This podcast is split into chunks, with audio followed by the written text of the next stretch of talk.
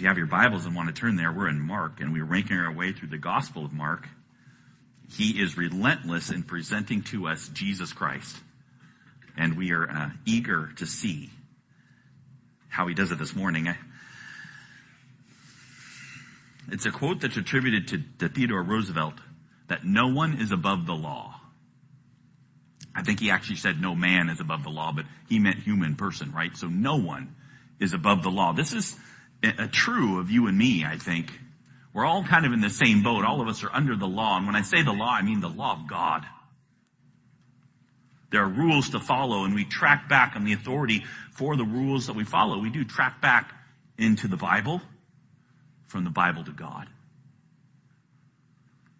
It's easy sometimes to see this as one of the hearts of Christianity. We come to church to learn about God, of His law, and so that means how I'm supposed to act to, in parenting or marriage or life.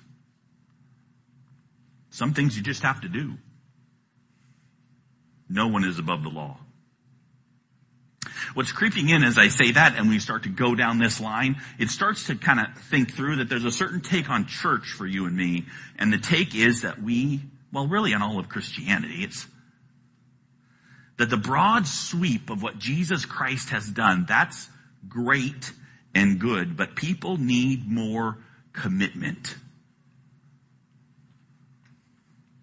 We need a more fine-grained approach to what to do. I feel like I'm missing out on possible blessing, on a better life, on a life well lived, if I don't get more grainy about how to act and what to do. And not even like really if you start to talk about why people come to church, why are you here today? You have different reasons people start to come up with.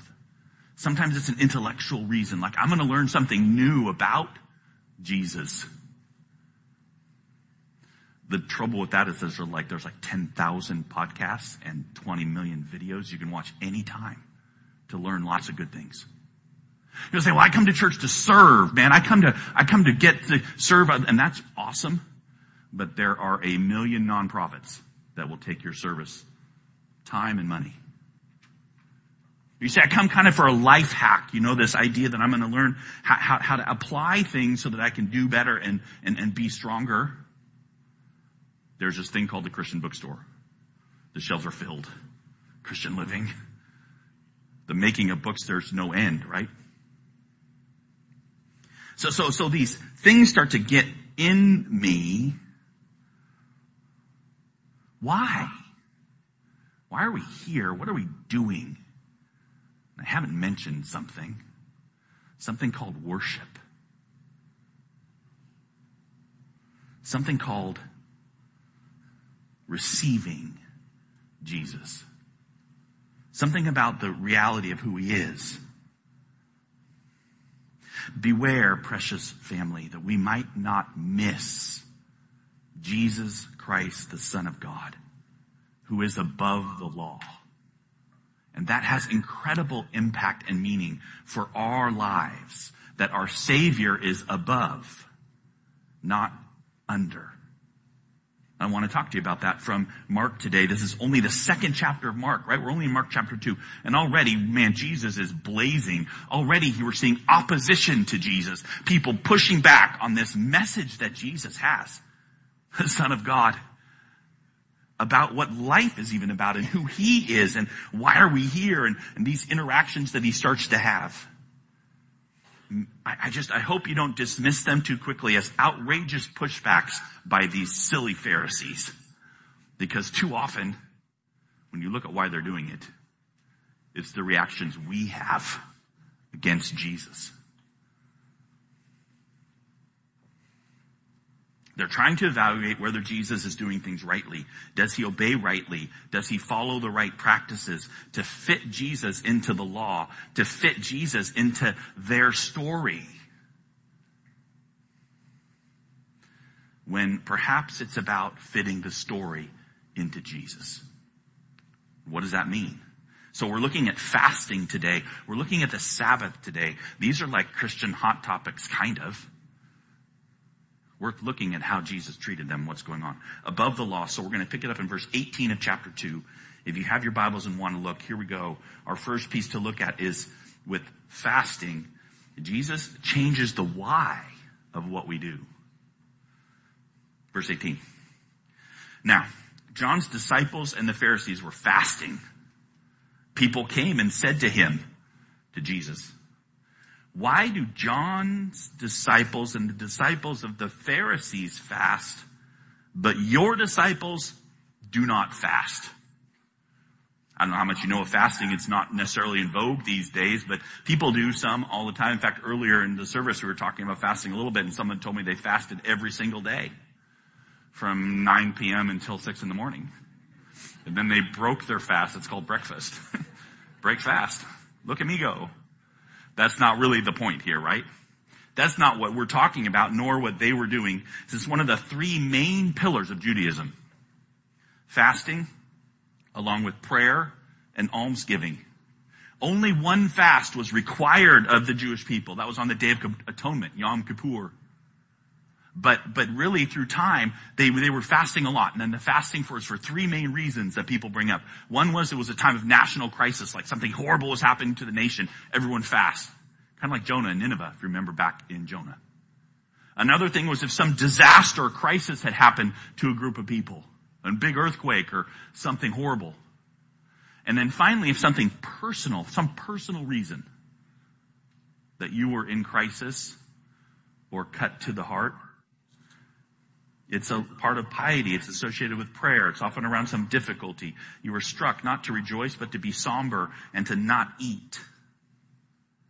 Even though it was a legal requirement only in one day a whole year, It'd become in Jesus' day really a prerequisite of religious commitment.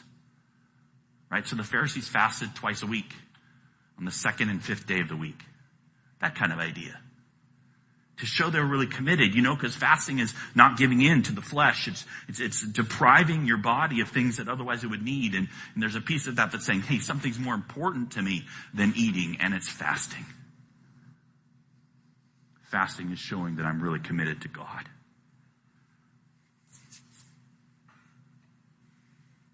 So honestly, it seemed like that today by a lot of people.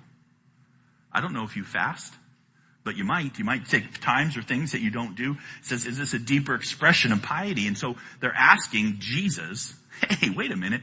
John's guys are doing this. The Pharisees are doing this. How come your guys are not uh, fasting? Verse 19, Jesus said to them, can the wedding guests fast while the bridegroom is with them? As long as they have the bridegroom with them, they cannot fast. I'm here, says Jesus. I mean, literally, you could paraphrase this, right? It's like, if I'm around, how can you do anything but party? That's what he's saying. He's saying, hey, hey, I'm here, and, and if I'm here, I'm the party. It's a wedding feast. A wedding feast was the biggest feast they had. It was a time to put cares aside and join in and eat and rely and be a part of this wonderful celebration. And Jesus like, I'm here. I'm telling you, he says, this is the time of rejoicing. You shouldn't miss it. There's a picture here of God who is the bridegroom of Israel, God the Father in the Old Testament as you got to see that. So Jesus here, there's a deity claim going on. But Jesus is saying at this time when he was there, no one should be fasting. You should be screaming and awe and wonder. You should be laughing and amazed. You should be happy and laying the books aside and having some punch. I don't know what's in the punch, but you should have some.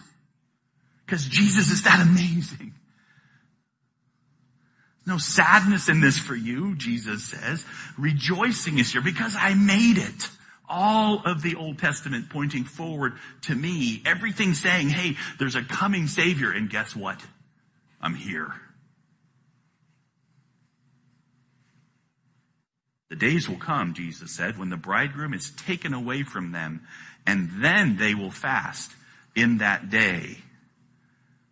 See, he's not saying you're always going to be rejoicing every moment. Just, hey, Jesus came and therefore we're paste on the smiles and there we go. There's going to be time, he says, when my disciples, my guys, they're going to be struck to the heart. Right? And he points to when the bridegroom is taken away from them, they'll fast and that, what day is that? Well, Jesus got betrayed. Who ran away from Jesus and didn't support him? His guys. Think they were like, let's go party? Jesus is going on a cross? No. There are seasons, right? They got struck to the heart when Jesus is going to be taken and killed. Then they'll fast. They'll get struck to the heart when they come face to face with their own betrayal and abandonment of the Savior. It's really a case of what's central as you think of this fasting thing, isn't it? And what practice you're going to have about it. There's a, there's two pathways. There's two basic paradigms. One is, one is a law paradigm that God's great and good law, His commandments for living to keep yourself right, and Jesus comes and shows the very best way to, to, to do that, to keep yourself right, to do the law the best. Or the, the second pathway that might be here to think about for you is, is that it's about Jesus. And the law has always been a, a structure to point to Jesus, to, to, to what the Bible says is a guardian. A temporary structure to, to, to say, okay, Jesus is coming, let's keep you within the lines until your Savior can come. He's not coming to show you the best way to keep the law. The law is showing you, hey, let's keep you protected till he gets here. Kind of like a wooden fence, you know. I've got a wooden fence along one side near my house and it's been there for 20 years. It's been a great fence, but you know it's rotting at the bottom. It's slowly starting to lose its ability to be a good fence. Temporary. Some senses. So I guess what I'm saying is don't think you and I like we are not like these Pharisees. We want to make a system where we're still in the middle and Jesus is saving you and me so that we can be good cogs in the machine. Producing good things ourselves, making our lives count. This becomes for many people the reason why you live is you think it's about Jesus as a means to make me a better cog, to make me a more efficient organism Make me leaner, meaner. Not green. I think that was the, was some football team in the 80s. The lean green machine.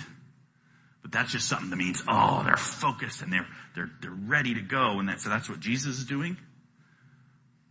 Is Jesus an improvement life giver to make us useful, to make us law doers, to make us more loving, to make us more in tune with the purpose we were made to. But Jesus has a whole nother idea. He says, you know what?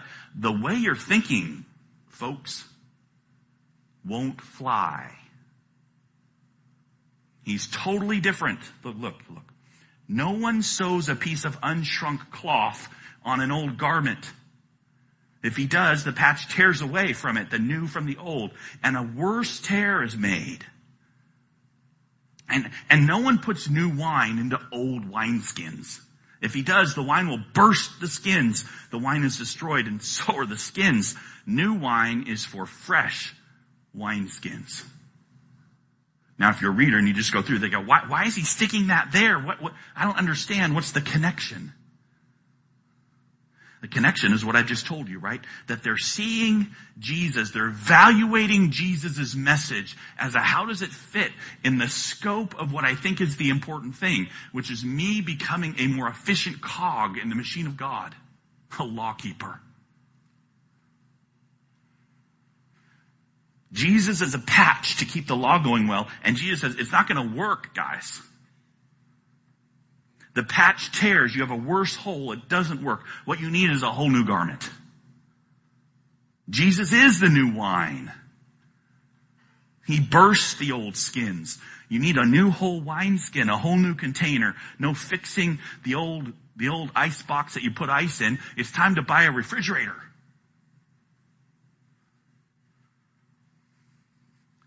Practically what he's saying, it's not going to work to hold traditional values and moral behavior and the ways we can use Jesus to try and make life be in the same mold as it's always been.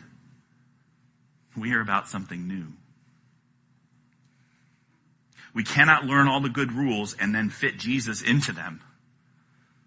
Jesus stands alone.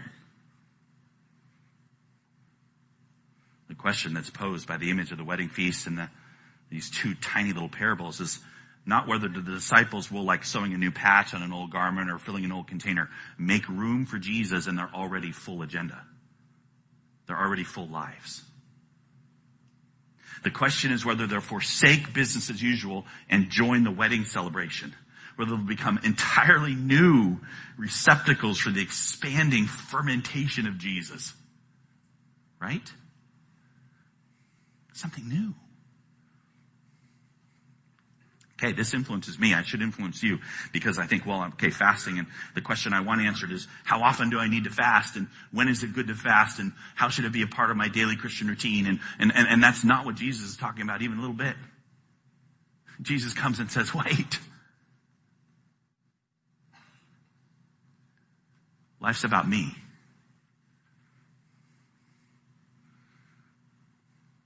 Something new is happening. It's a different why to what you do, and it's a reflection of, is Jesus Christ my all? It, it, do I see that I'm receiving everything from Him? That there's something special about Jesus? So he comes in and he begins to highlight this purpose. He begins to come in and, and talk about changing the frame then of how we see the rules of life, the way that we live, the purpose of the law. One Sabbath, um, Mark writes, he was going through the grain fields, Jesus was, and, and as they made their way, his disciples began to pluck the heads of grain. Oh, this is a problem. Stealing grain. Like, like, like, would you ever do this? Like, I don't know, it's a big bad thing in my neighborhood. If you walk down the street and my neighbors have some cool flowers. I bring my scissors one time. we'll just snip a few. That'd be terrible, right? That's not the issue. Actually, in the law, it was totally okay. You could, if you walk by a field, you could have some of the grain with your hands. You could pick it up. You could eat it. That's not the issue. The, the Exodus says you can do it.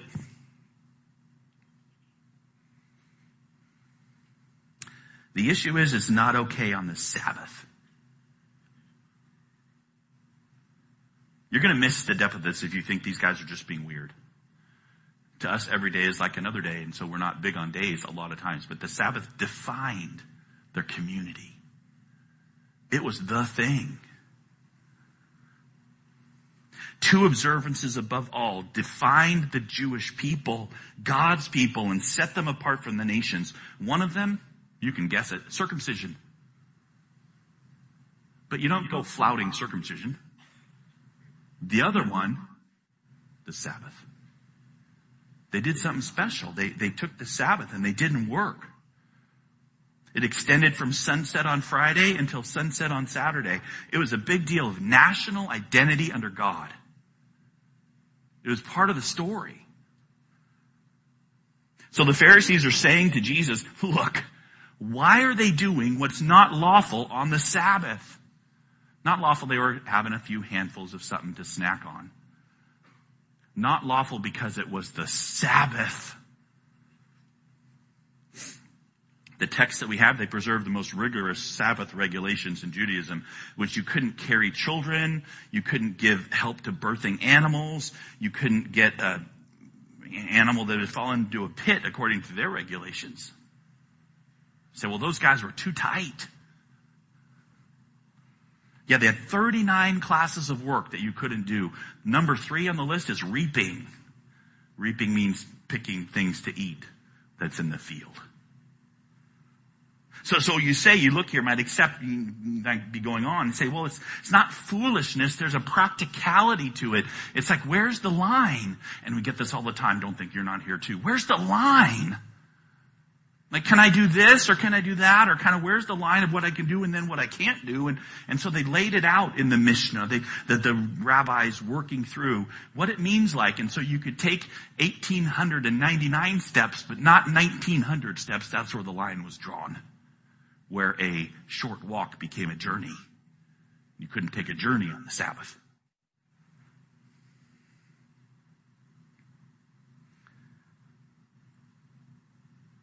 Practicality, right? Because you're supposed to take a rest on the Sabbath. The Sabbath was the rest day and fine, but what does it mean to rest?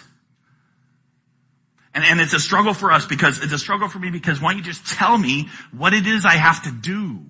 We see this all over the Bible and all over our own hearts. Things like this, like say, oh, you need to love your neighbor as yourself. That's the golden rule.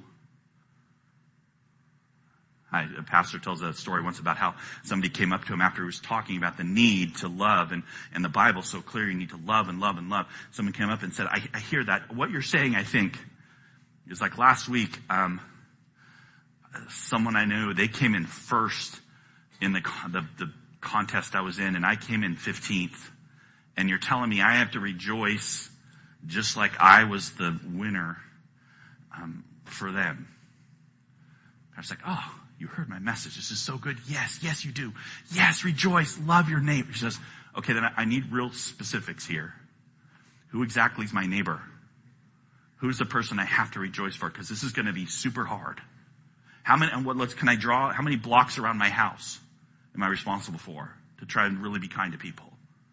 How much do I really have to do? What, what, does it look like to really love somebody really well? Because, because I want to take it seriously. I don't want to just say, yeah, love, love, and not love. You saw the problem, right? We have this need to try and lay it out with lines so that we can say, what did you want to say? I did it. I did it. And looking at the Bible this way, looking at, at, at the rules this way to say, I'm going to figure out how I'm going to do it. And so, and so if you're going to tell me love, then you got to tell me how I do it so I get the check that it got accomplished. That's what's going on. These guys, uh, we've settled, we've settled that our take on what the Bible means is that it's a, it's this layout of things and, and, and your disciples aren't doing it, Jesus. This speaks very ill of you. No man is above the law. Jesus' response is interesting. Because Jesus said to them, have you never read what David did? When he was in need and was hungry and, and he and those who were with him, how he entered the house of God in the time of Abiathar the high priest and ate the bread of the presence, which is not lawful for any but the priest to eat, and also gave it to those who were with him? If you're like me at all, you say, yeah, I kind of vaguely remember that. It's in Samuel, I think. Then if you're like me and you go look it up and start reading, you say, oh, there's a big textual problem because really the high priest when David came wasn't Abiathar, it was Ahimelech. And uh, uh is there a problem here in the text? What's going on? And you start going down a pathway that misses what Jesus said at all. Why does he say that? This is God talking. What did he say? He said, I remember the time when David went and ate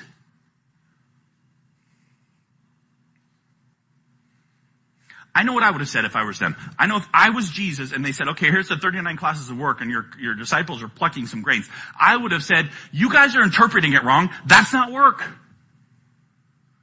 Come on, they're not really, they're not really reaping. They don't have a sickle. They're not out there working and breaking the Sabbath. They're not breaking the Sabbath. I would have gone there. I would have said, you silly Pharisees with 39 ways to work. There's really only 38 or 22 or 17 and a half or something. I would have pointed out that what we normally do, which is say the Pharisees are were just too picky. What does Jesus do? Well, did you hear of David? That, that ought to make you go, what?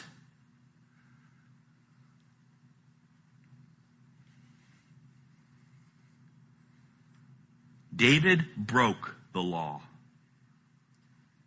Right? Can I say that? Can I say that he entered the house of God in the time of Abiathar the high priest and ate the present, which it is not lawful for any but the priest to eat? Was David a priest? No. But he was a king. So? So you gotta, you gotta, what? Wait a minute. Is Jesus into situational ethics? No, what Jesus is doing is poking these guys and poking you and me. You're thinking wrongly of the rules. You're thinking wrongly of obedience and of me, says Jesus. The real issue is who is Jesus? Right? Jesus doesn't raise the incident in order to plead for a Sabbath exception to his hungry disciples. He cites David's violation of the Torah not as an excuse for his action, but as a precedent. He makes the allusion to David. He's inviting a comparison between him and David. Who is Jesus? He's the king in the line of David who got the Davidic covenant. First Samuel 7, right? Second Samuel 7, where you have actually God promising him that uh, you'll forever have a, someone on your throne, forever king. And so here's Jesus, the forever king, and he's here, and he says, hey, yeah, look, that was even pointing to me, wasn't it? Good catch, guys. And he says to them, the Sabbath was made for man, not man for the Sabbath. So the Son of Man is Lord even of the Sabbath. See, see, Jesus doesn't raise this to plead a special exception. He's citing it, right? And then he's saying these really important things. Number one is the Sabbath was made for humans, not humans for the Sabbath. Boy, if you could get this in your heart, you and me, we weren't made to be law keepers like that's our purpose. Right? There's not some big Sabbath purpose that God has for you. That somehow what, what He really needs you to do is to get with the program so that you do the Sabbath because He's, He's looking for the Sabbath to get fulfilled. Well, God is hoping that enough people will come along and do the Sabbath and that's the purpose of your life. Jesus is saying, what? It's the other way around. The laws were made for you, human for people, not just Jewish people, by the way. This is amazing because the Sabbath was given to Israel. He says the Sabbath is for human beings. All people. The idea of rest. You need it. And we start to realize that much of God's law is this way. It's for things that we need, you and I. We need rest, don't we? God didn't need rest when he established the Sabbath. He rested from his work, but it's not like he was tired. We need it. We're not checking a box to keep a deity happy. We're, we're thinking about this importance for you and me, how we have a God who refills the empty, restores the broken, regenerates the drained. Rest.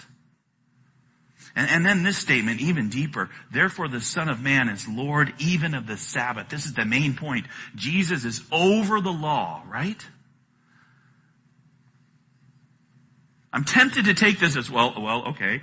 That means Jesus can decide what's enforceable and what's not. But really it's, it's deeper than that. The statement isn't Jesus saying, I have authority from God. Take my interpretation and not someone else's. That would keep Jesus under. There's this eternal thing out there that's really your purpose. And Jesus will tell you the best way to interpret that eternal thing. You're getting it wrong. Jesus is over that thing. He is. He's actually isn't saying I'm Lord over the Sabbath. He is saying he's Lord even of the Sabbath. I am even the Lord of rest. I have Sabbathness.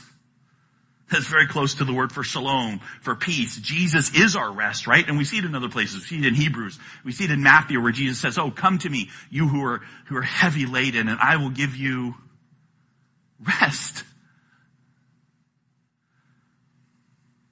The closest thought for you and me is that we're at peace with what's been done. Not, not getting over tiredness, but being at peace with the work of Christ for us. Satisfied. This one day in seven, it's an image of the deep peace and our, the work of God in Christ for us. Did, you see? Jesus isn't saying, I have the authority to interpret the law for you. He does. He's saying, I'm over the whole thing. Like Melchizedek in Hebrews 7. Before the law ever came about, there's Abraham giving tithes to this priest who's not even have a family line. He just has a, an eternal life. There's something deeper.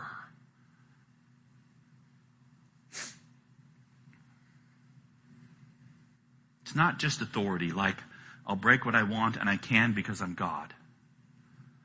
It's I am what the law is about. The things you want the law to do, they're found in me. I, just, I, bring this before you as a precious people in our churches able to handle this because of the work we've done in all these books of the Bible to try and see we're for the law. The law is beautiful, but for most of us as human beings, it becomes a burden to accomplish and measure.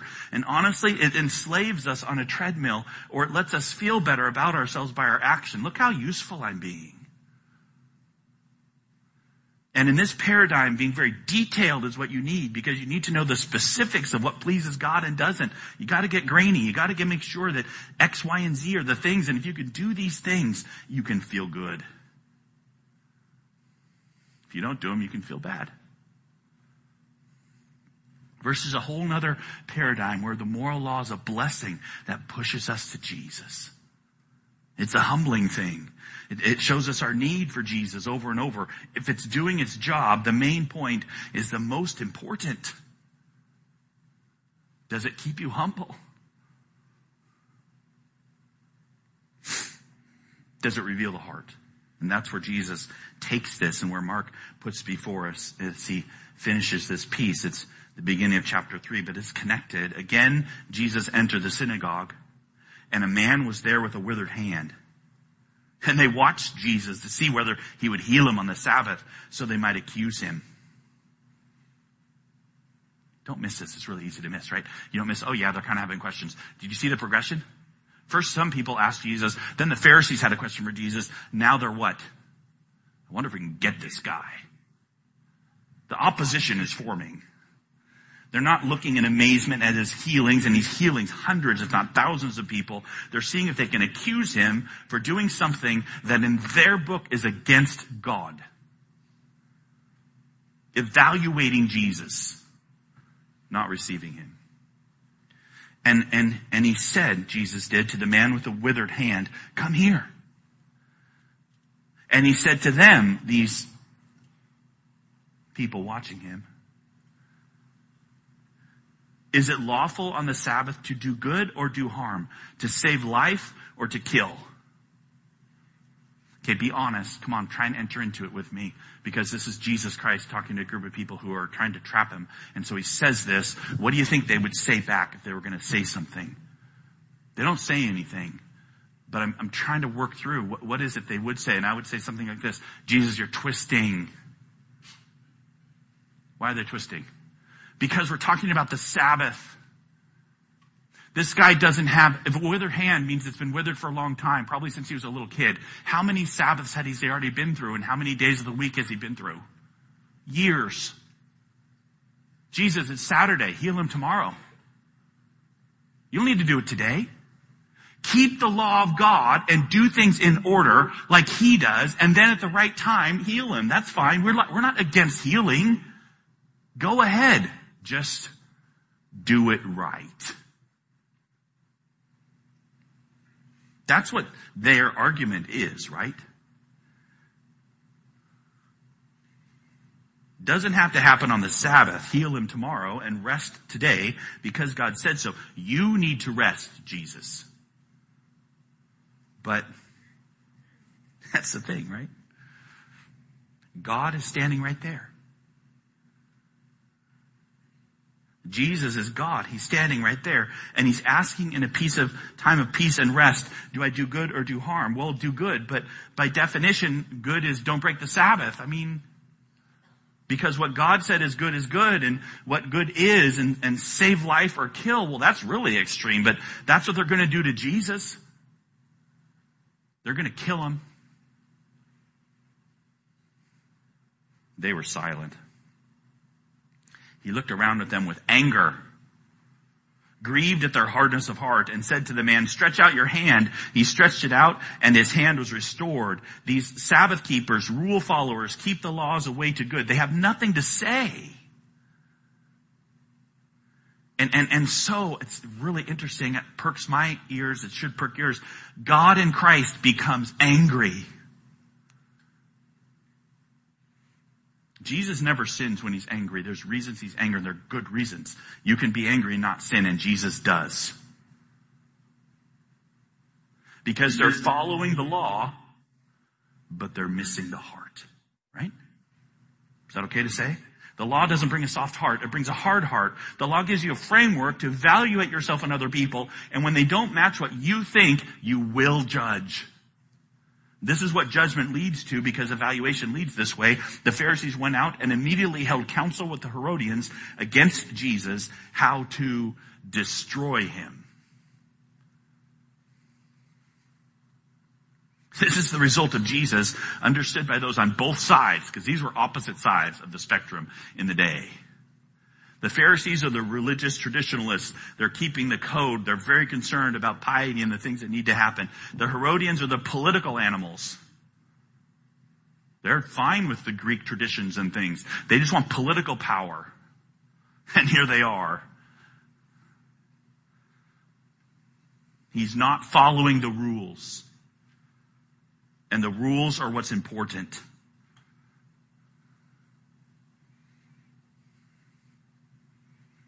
This to me is what we've been talking about today. These three scenes covering fasting and the Sabbath and our Savior who healed on the Sabbath is who is Jesus? And what does that mean for your living? Why we're here, right? No one is above the law, but Jesus is. From the time of Melchizedek that Hebrews speaks of, to the wonder that Jesus is God who gave the law and therefore has authority, to the reality that Jesus Christ fulfills the law for us. It's a whole nother pathway of thinking about how you're going to live. And to think of Jesus this way sometimes is hard. We think, oh, Jesus, he's just a man. But realize in Luke, Jesus said, I saw Satan falling like lightning from heaven. When did he do that? You realize in Matthew, he, he says, he says, I kept, speaking to Jerusalem, I kept sending you prophets, but you wouldn't listen. Who does that? God. Jesus, He becomes the center, not the law for you and I. Instead of fitting Jesus into our purpose, like to fulfill the law, see that you're leaving it and looking at Jesus and stopping there because it's Jesus who forgives you. It's Jesus who, when the law ends for you because you die, resurrects you. He dies and in his death, you and I, we find our purpose. He lives and in his life, we find our life. We testify to the only hope there is that forgiveness has come from Jesus to you. God loved us so much that he came for us. He showed up.